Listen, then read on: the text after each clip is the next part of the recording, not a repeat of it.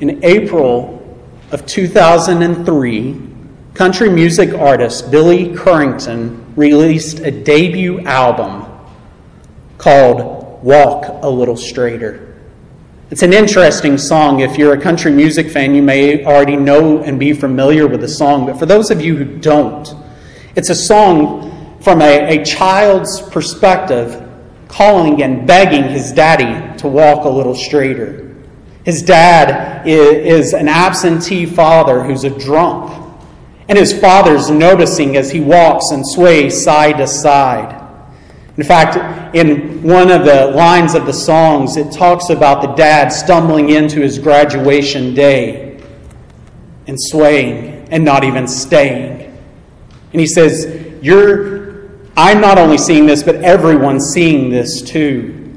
It's really a sad reality of a child from his perspective, seeing his father in this drunken stupor and pleading, walk a little straighter.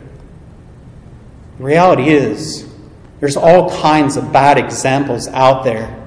These bad examples of those walking before setting, bad examples of peers and parents, of the world. But the reality is, we're not here obviously to talk about a country music song. That's another, there used to be a podcast by Russell Moore on that. Go and, and listen to that if you want to hear country music and, and the gospel combined. But the reality this morning that we need to see is, as Christians, we're not given a poor example to follow. We're given a perfect example to follow in that of Jesus Christ. The question before us, though, what are we going to do with that perfect example? If we had the perfect example of Christ before us, are we going to walk and actually imitate him? Or are we going to be told to walk a little straighter because we're veering into sin and carelessness? That's what Ephesians four, verses seventeen through five twenty begins to teach us this morning. So if you have a Bible, I invite you to go ahead and open up to Ephesians uh, chapter four, starting in verse seventeen this morning. While you're turning there, just uh, again, a, a quick summary and running start, if you've not been with us, of, of what we've been going through. Ephesians is a book broken down into two parts. Chapters one through three is very theologically heavy. It's here who is who you are in Christ. Chapters four through six begins, now this is how you live in light of your new identity in Christ. So we've seen in chapters one through three, this is now your identity if you are a Christian. Beginning last week, we began to see, what does this mean for our lives? How does this impact how we live in light of this new identity? And that's where we pick up in four seventeen. Hear the word of the Lord from Ephesians four, verse seventeen through five twenty. Now this I say, and testify in the Lord, that you must no longer walk as the Gentiles do, in the futility of their minds. They are darkened in their understanding, alienated from the life of God because of the ignorance that is in them, due to their hardness of heart. They have become callous and have given themselves up to sensuality, greedy to practice every kind of impurity. But that is not the way you learned Christ, assuming that you have heard about him and were taught in him as the truth is in Jesus, to put off your old self, which belongs to your former manner of life and is corrupt through your deceitful desires, and to be renewed in the spirit of your minds, and to put on the new self, created after the likeness of God in true righteousness and holiness. Therefore, having put away falsehood, let each one of you speak the truth with his neighbor, for we are members one of another. Be angry and do not sin. Do not let the sun go down on your anger, and give no opportunity to the devil. Let the thief no longer steal, but rather let him labor, doing honest work with his own hands, so that he may have something to share with anyone in need.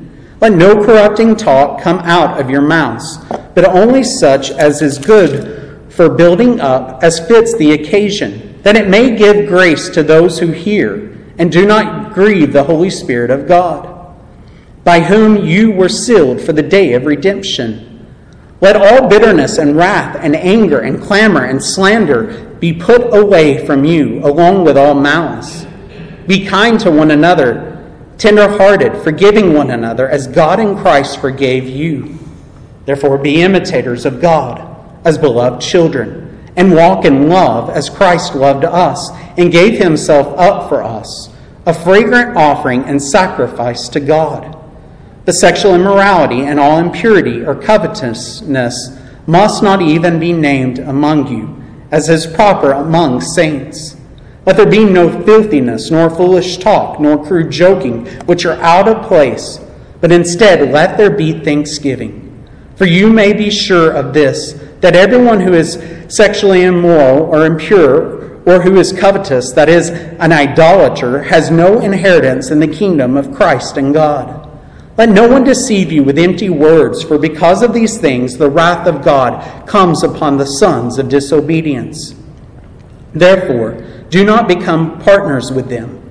For at one time you were darkness, but now you are light in the Lord.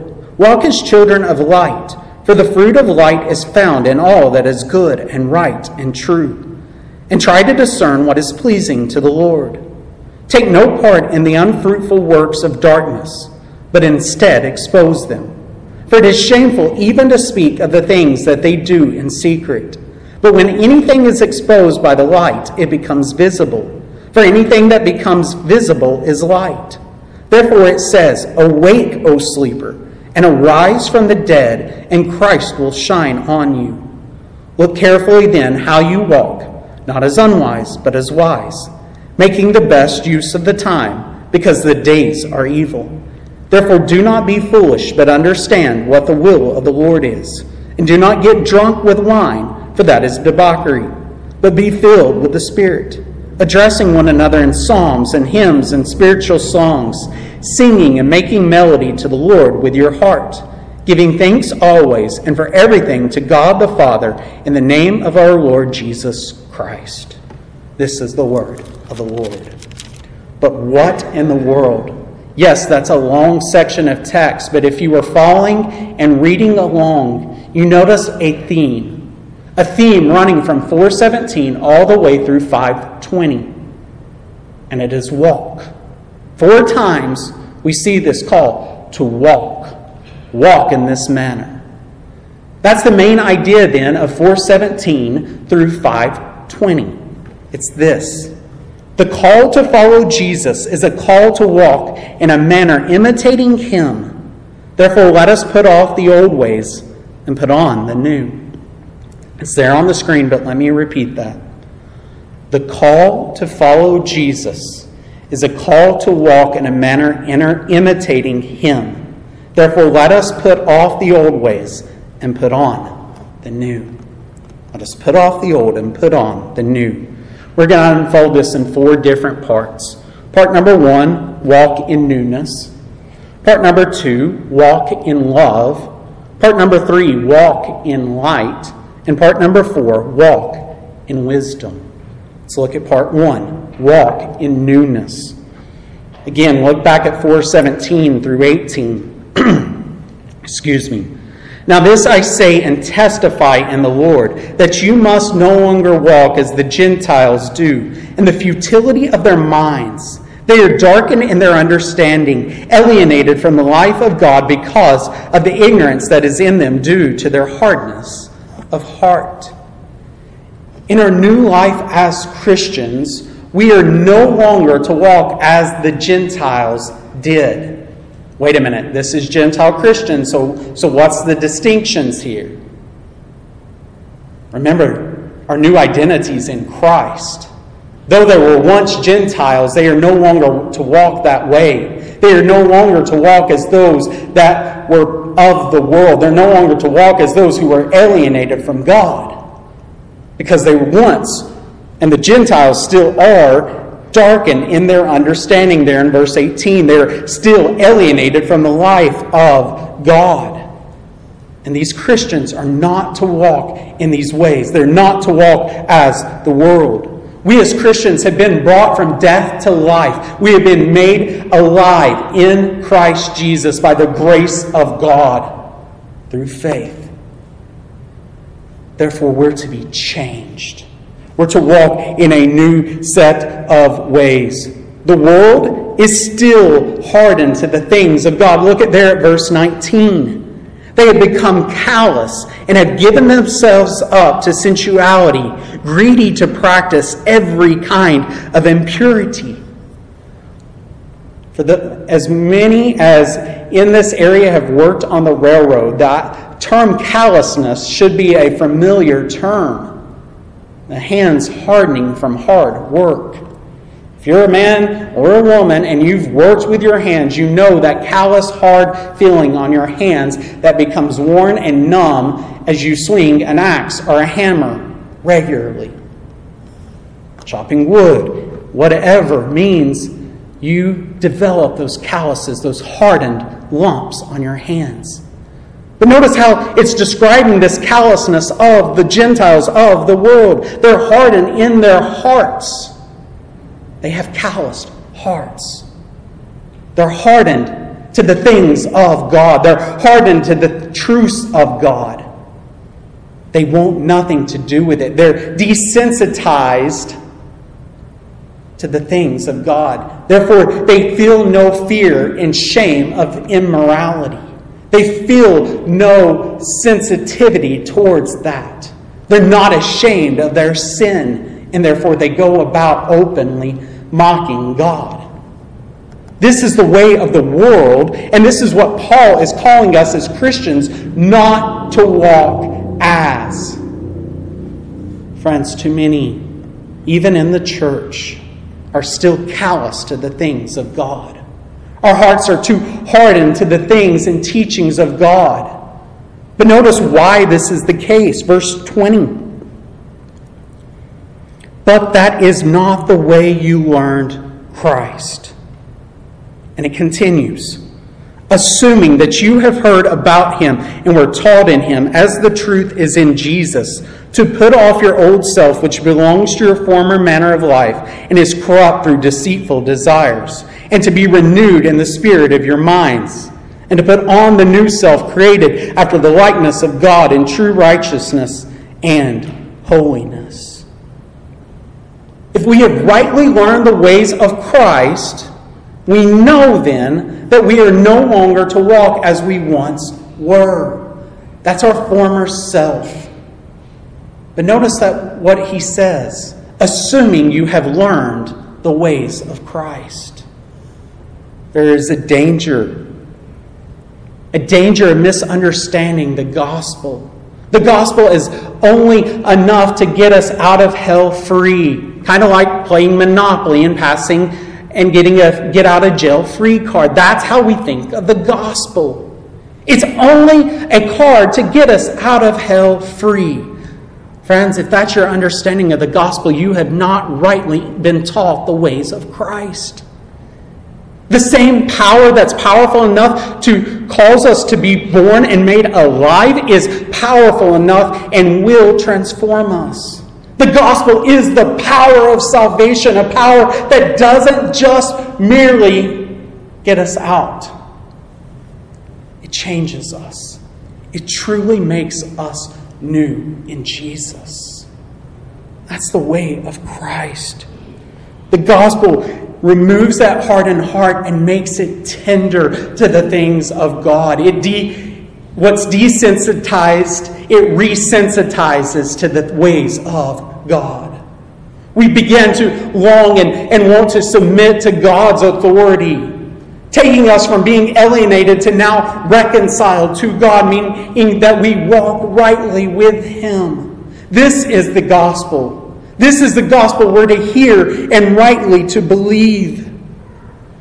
Friend, for some of you this morning, you need to either for the first time or for the first time truly come under this gospel. You need to see your need to believe and trust in Jesus and Jesus alone for your salvation. That's the first step for you. That's a way of de-hardening your heart and it becoming soft and made new is to believe in Christ and His sacrificial death on the cross. To believe that He died and rose again, defeating death, to make you alive in Him, if you would but believe. This is the step some of you need to make this morning. But for others, you need to see that you need to turn away from looking back at this former life and wishing and thinking, I'm still missing out, trying to hold on to it. Some Christians look back and, and say, you know what, I, I, I want to believe in Jesus, but I really miss that old way of living. I wish I could just live as I once did. That's not the way we have learned Christ. In fact, uh, to quote the great Welsh preacher Martin Lloyd-Jones, he says, "It is out of this kind of life that believers have been saved and emancipated. God forbid that anyone should ever look back at, to it with longing eyes." Friend, if you profess to be a Christian, do not look back to the former ways. Flee from them and put on the new joyfully, because you have been made alive in Christ.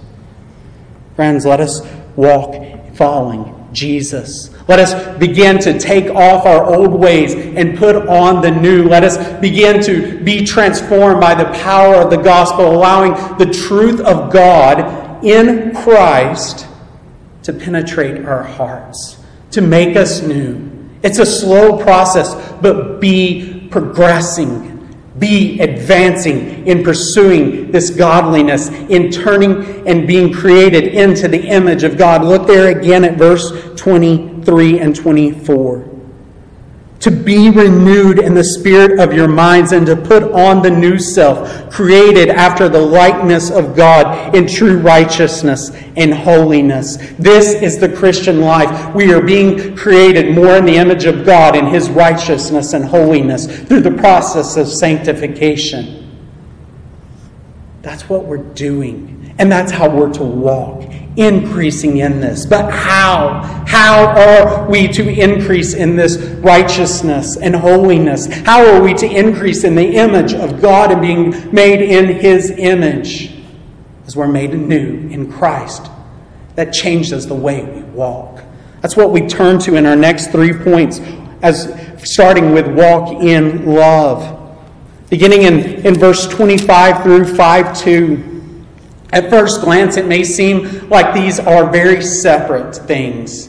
four twenty-five through four thirty, it just seems like a bunch of random things until you realize chapter five, verses one and two are actually looking back on forty-four twenty-five through thirty. It's a call to walk in love.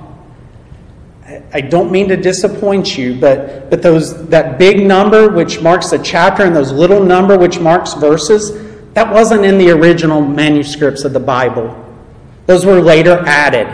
So while they're helpful in for us to be able to say, look there at four twenty-five through five two, they're helpful for that. They're not authoritative. They don't declare where the breaks of the text actually always make the most sense.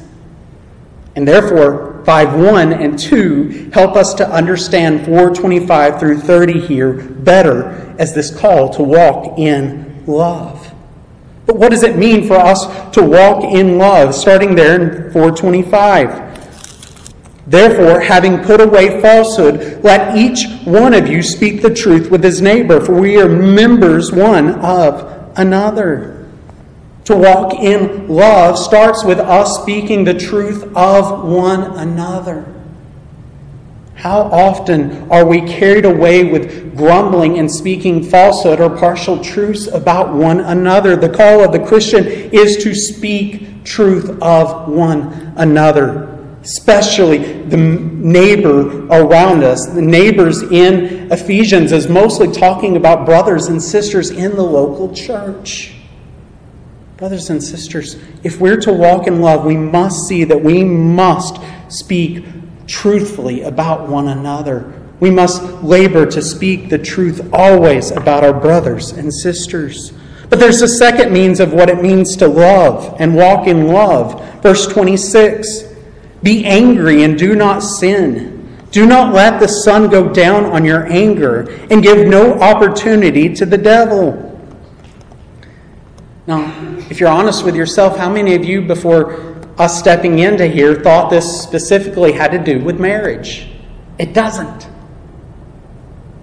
It can apply to marriage, don't get me wrong, but it's not primarily about your marriage and not going to bed angry with your spouse. It's deeper than that. Notice the context. It's a letter to the church of Ephesus, and it's saying, be angry and do not sin. Do not let the sun go down on your anger and give no opportunity to the devil. It means this applies to our one another living. To walk in love is to, yes, we're going to get angry with one another, but to resolve that anger and to not let it go undealt with.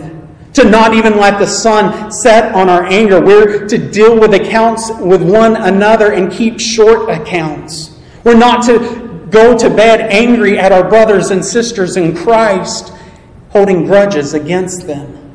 Because if we do, we give opportunity to the devil to harden our hearts against that brother or sister and to create strife and disunity. You know, in reading the Proverbs daily, there's great benefit, especially this morning. Today is the sixth of August. I read Proverbs six this morning, first thing. Proverbs six talks about there's six things that God hates, seven that are abomination. And what is, is the seventh there? It's disunity. God hates disunity. He hates those that create it. Therefore, when we allow grudges to bear up, disunity follows. Do you see how we give Satan all sorts of ammunition when we bear grudges and keep long accounts with one another? Brothers and sisters in Christ, we must keep short accounts if we're to walk in love with one another.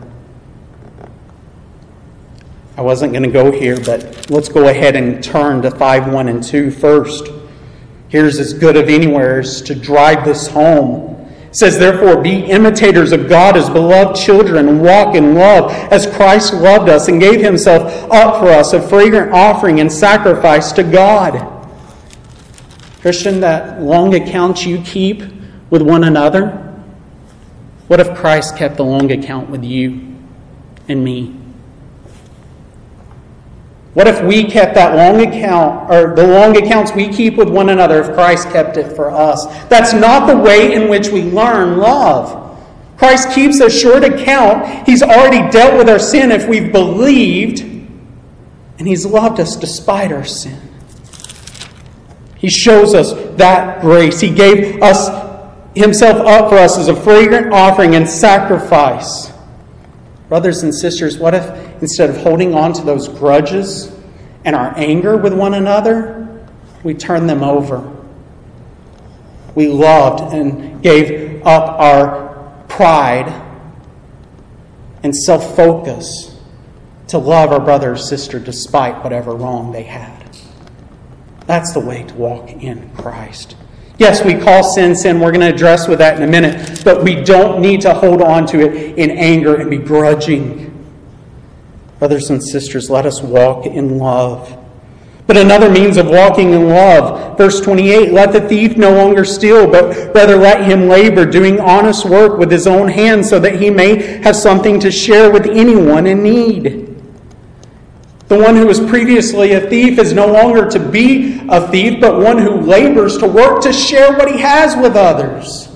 To be transformed. This is what to walk in love looks like. It changes who we were to create a new person. To walk in love is to labor to share with one another. To empty ourselves instead of possessing just to withhold for ourselves. Part of walking in love is emptying ourselves for the good of one another and caring for each other. This is what it looks like to walk in love. Verse twenty-nine. It goes on. Let no corrupting talk come out of your mouths, but only such as is good for building up as fits the occasion, that it may give grace to those who hear. We return to speech here. Once more, to walk in love is affects the way we speak. This time, our speech around one another. Not vulgar speech, not speech that tears down, but speech that builds up. That's what it means to walk in love. Some would, would get lost in careless conversations that are just so full of garbage and wastefulness, instead of thinking what actually builds up those that I'm around. Maybe part of that speech that tears down is that speech of building self up and putting down others. But other parts of that speech that is careless, that corrupting talk coming out of our mouths, is that which it should cause us to blush and be ashamed to speak, that we just carelessly speak. And it's unprofitable as others around listen in. It doesn't build anybody up except for crude joking. Let us put this kind of speech to death as we follow Christ and seek to walk in love, and let our speech be labored to be building others up around us. What if we thought about the way we speak is, how is so-and-so around me being built up? Husband, how, how is your speech affecting and building up your wife, and vice versa? Neighbor, how is your speech working to build up your neighbors? Let us labor to walk in love by our speech laboring to build one another up. But it's not done here. Verse thirty through thirty-two goes on, and do not grieve the Holy Spirit of God, by whom you were sealed for the day of redemption. Let all bitterness and wrath and anger and clamor and slander be put away from you, along with all malice. Be kind to one another, tender-hearted, forgiving one another as God in Christ forgave you. Again, we return to that idea of Christ forgiving us. We need to show that same grace to one another. But notice again in verse thirty, it talks about not grieving that of the Holy Spirit. Oh, friends, do you see what kind of a God we have?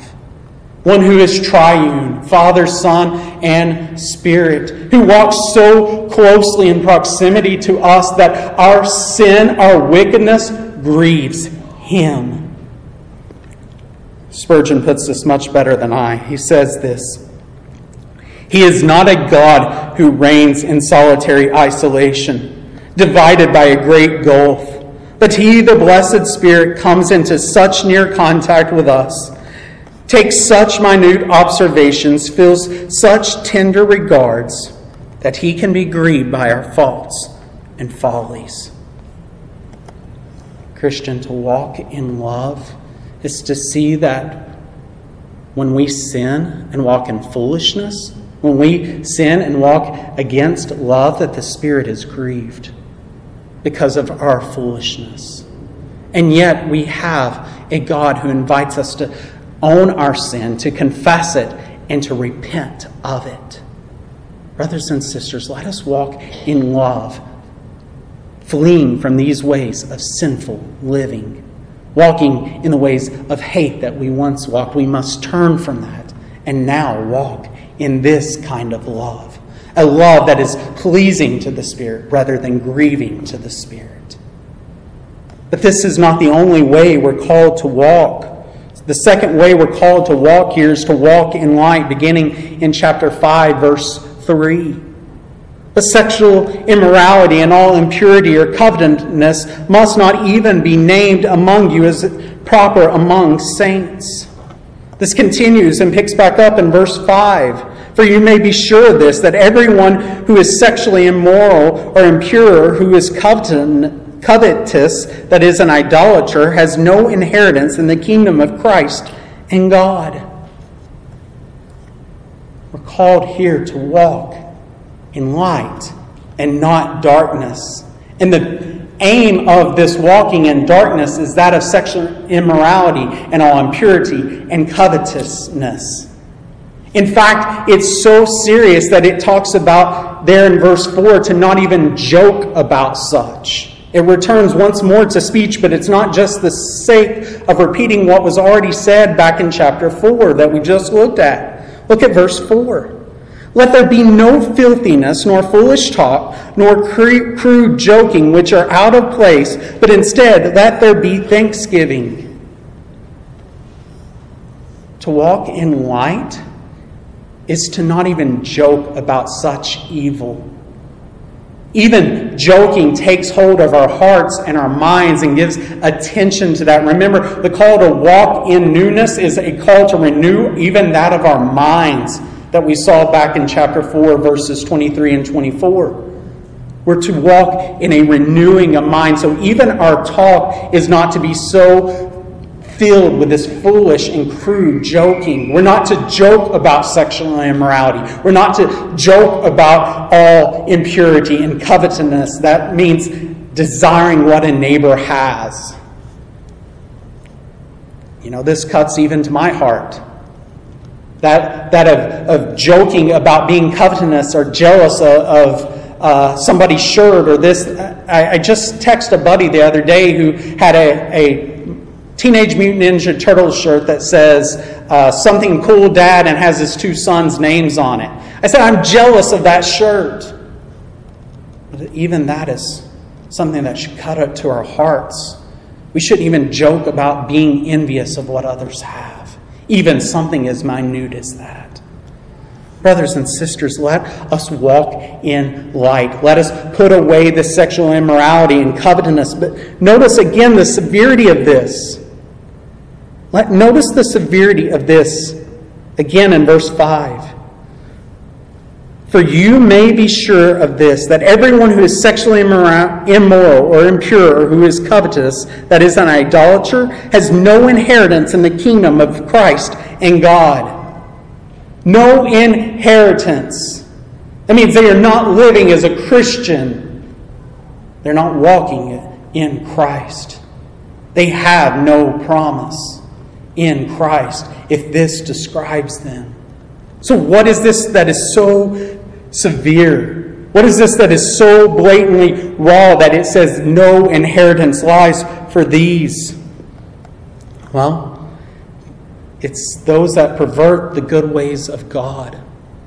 Consider here first with sexual immorality of the fact that it, it talks about, but sexual immorality is not to be named among you. Think of what immorality is. It is that which is impure, that which is not right. God designed marriage and sex for one man and one woman in the holy matrimony of marriage.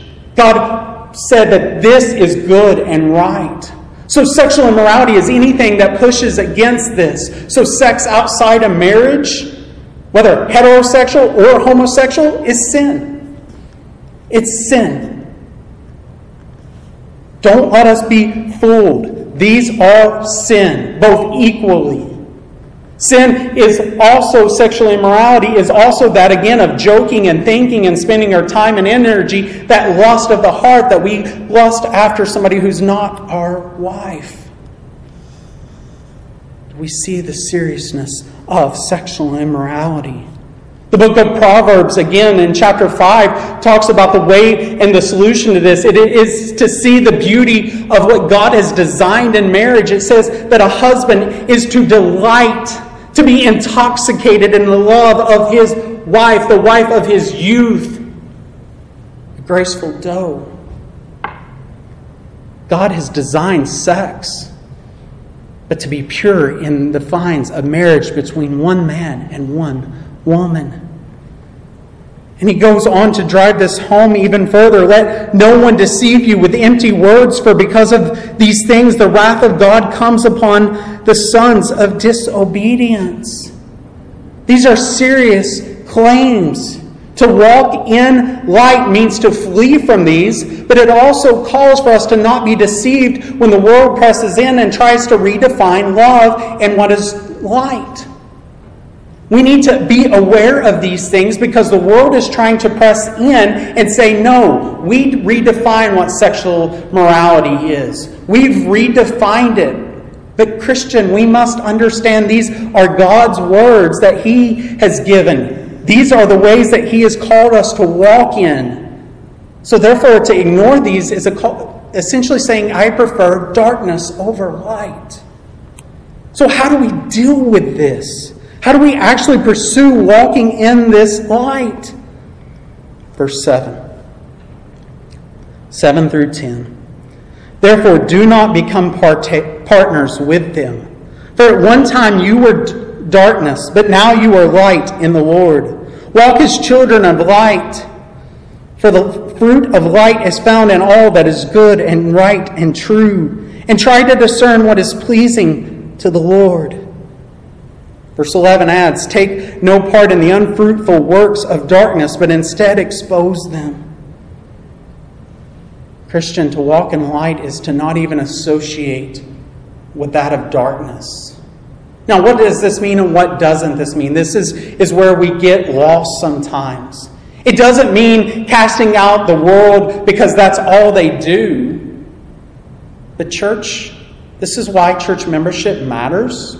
Especially holding a high bar of what it means to be a church member and not associating with somebody who calls themselves Christian and is continuing to walk in such darkness. This is why church discipline is given in Matthew sixteen and Matthew eighteen about removing from your membership. Paul in First Corinthians, uh, it's a sexual immorality case. Remove them from your midst. Not because you don't love, but because you want to walk in truth in love. And the most loving thing you can do is call out their darkness, exposing it. Saying, friend, you are not walking as a Christian. You are walking as the world. And therefore, you are in darkness in this sin. And unless you repent, we're going to cast you from our midst in hopes that you repent and will come back again. To walk in light is a hard step to take hard actions towards one another. To walk in light is to cast out the darkness from our midst amongst our members to ensure that we're walking in a manner of light following Jesus Christ, our King. Church membership is not like that of a social club. Let everyone in who wants to be in. If you think that is what it means to belong to the church, you've missed it. Matthew sixteen, think about it. Upon this rock I will build my church. Not on Peter as a pope, but as Peter upon his confession that Jesus is the Christ, the Son of God. This is what the church is to be built upon, the truths of the gospel. And those that deny it are not welcome in. You don't do it because you dislove them or hate them or just want to be mean and bar them out. You do it because of this. Take no part in unfruitful works of darkness, but instead expose them. We call sin sin by holding the bar high of what it means to be a Christian and to live it out. Verse twelve, for it is shameful even to speak of things that they do in secret. Again, coming back to speech. Verse fourteen, or thirteen and fourteen, though. But when anything is exposed by the light, it becomes visible. For anything that becomes visible is light. Therefore it says, awake, O sleeper, and arise from the dead, and Christ will shine on you. Walk in the light is to expose darkness, to call sin what it really is, sin. To do so, though, for the aim of this restoration, awake, O sleeper, and arise from the dead, and Christ will shine on you. The call of hard truths being lived out in love is always for the sake of shining light and exposing darkness and drawing people to the light, not on condemning them. Christian, our job is to declare the truth that was given to us by our King, our Commander-in-Chief, our General, Jesus Christ. It's calling us to follow His marching orders. He defines the terms. He sets the agenda, not us. So to walk in light is to walk in His ways. Brothers and sisters, let's follow Jesus.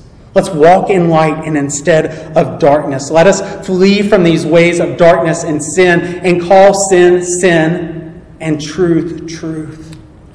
Let's do it gently and in love, but we must be about the truth. So far we've seen the call to walk in newness is a call to walk in love and in light.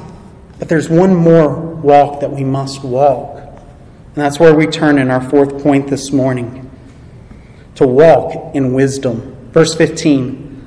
Look carefully then how you walk, not as unwise, but as wise. Verse sixteen. Making the best use of the time, because the days are evil. The days are evil before us. They've been since Paul wrote this to the church of Ephesus. Nothing has changed. The times are still evil. They're not more evil or less evil. They're the same evil, because the same enemy still lies before us, wanting to deceive. But the question isn't what do we do? It's how do or what do we do to change the folly around us? It's how do we live wisely as Christians in the midst of that? If the days are evil, how do we live wisely as Christians in the midst of that great evil? Part of walking new in Christ, part of being a follower and a disciple of Jesus, is learning to follow his commands. Notice what it says twice here in these verses. It says, verse seventeen, "Therefore do not be foolish, but understand what the will of the Lord is." Drops down again um, in, I'm going to miss the spot. There's two references here of knowing the will of the Lord. Um, regardless, we see this call to walk wisely. We see this call to pursue wisdom in the way we walk. Therefore, we need to understand here, what is this will of the Lord? Brothers and sisters, too often when we see the will of the Lord, we think the will of the Lord's about finding that secretive, hidden will of God. Somehow God's not made it clear, where am I supposed to live? What am I supposed to do? All, all of these little different pieces. We think that's the will of the Lord, but that's not what the will of the Lord is. Yes, those are the secretive parts, but there's a plain will of the Lord that he has called us to, that he has taught us. Jesus said in making disciples, "Go therefore and make disciples of all nations, baptizing them in the name of the Father, the Son, and the Holy Spirit, teaching them all that I have commanded you." All that I have commanded you. You want to know what the will of the Lord is? To obey what he's commanded. To obey his teachings. Christian, you can't live the will of the Lord and seeking wisdom if you're not obeying all the clear things of Scripture. Don't worry about the hard thing until you are obeying the very plain and simple things. You want to know what it means to live wisely in our day and time in the very practical sense? One, pursue holiness. If you're not pursuing holiness and godliness, you are not walking in the will of the Lord. Plain and simple. To be pursuing the will of the Lord is to walk in holiness. To be being made new in Christ. Other, telling others and making and declaring praise of our great God and what he's done in Jesus Christ. The Bible over and over again talks about passing it on. Deuteronomy six, our scripture reading from Deuteronomy eleven. Psalm seventy-eight, tell the coming generations. The Great Commission itself, the mission of the church, go and make disciples. Brothers and sisters, we're not being obedient to the plain and simple will of the Lord if we're not going about and telling others about our great God and what he's done in Christ with our mouths. We can't be obedient to the will of the Lord. Therefore, let us walk wisely. Let us seek opportunities to pursue these basic and simple truths in our daily lives, in our daily living. This is the way of Christ. But it goes on to further elaborate on this. It tells us here, plain and simple, do not get drunk with wine, for that is debauchery, but be filled with the Spirit. Instead of being filled with wine and drunkenness and stupor and slumber, be filled with the Spirit, which empowers and strengthens and builds up. how to be filled with the Spirit, addressing one another in psalms and hymns and spiritual songs, singing and making melody to the Lord with your heart, giving thanks always and for everything to God the Father in the name of our Lord Jesus Christ. We walk wisely as we praise our God, as we give thanks to our God for what He's done in Christ. Brothers and sisters, are we walking in these ways to follow our Savior in all that He has for us? He did not come to die so that we could remain unchanged. He came to die so we could live and to follow Him. Christian, these calls to, to walk in these ways, yes, they're hard calls. But you know what drives us to it? It's the fact that Jesus died and bled on a cross in order to save us by His grace. That's what motivates us to walk in these new ways. That's why we take it seriously. It's not something for us to go and do to earn His salvation. It's because of His salvation He has given us in Christ. We now go and walk in these and pursue these ways out of thanksgiving for what He has done. We offer ourselves to be made new in Jesus because God is already doing it and we are following the work He's doing in us through His Spirit. Let's go and walk in the newness of life as we follow our King. Let's pray.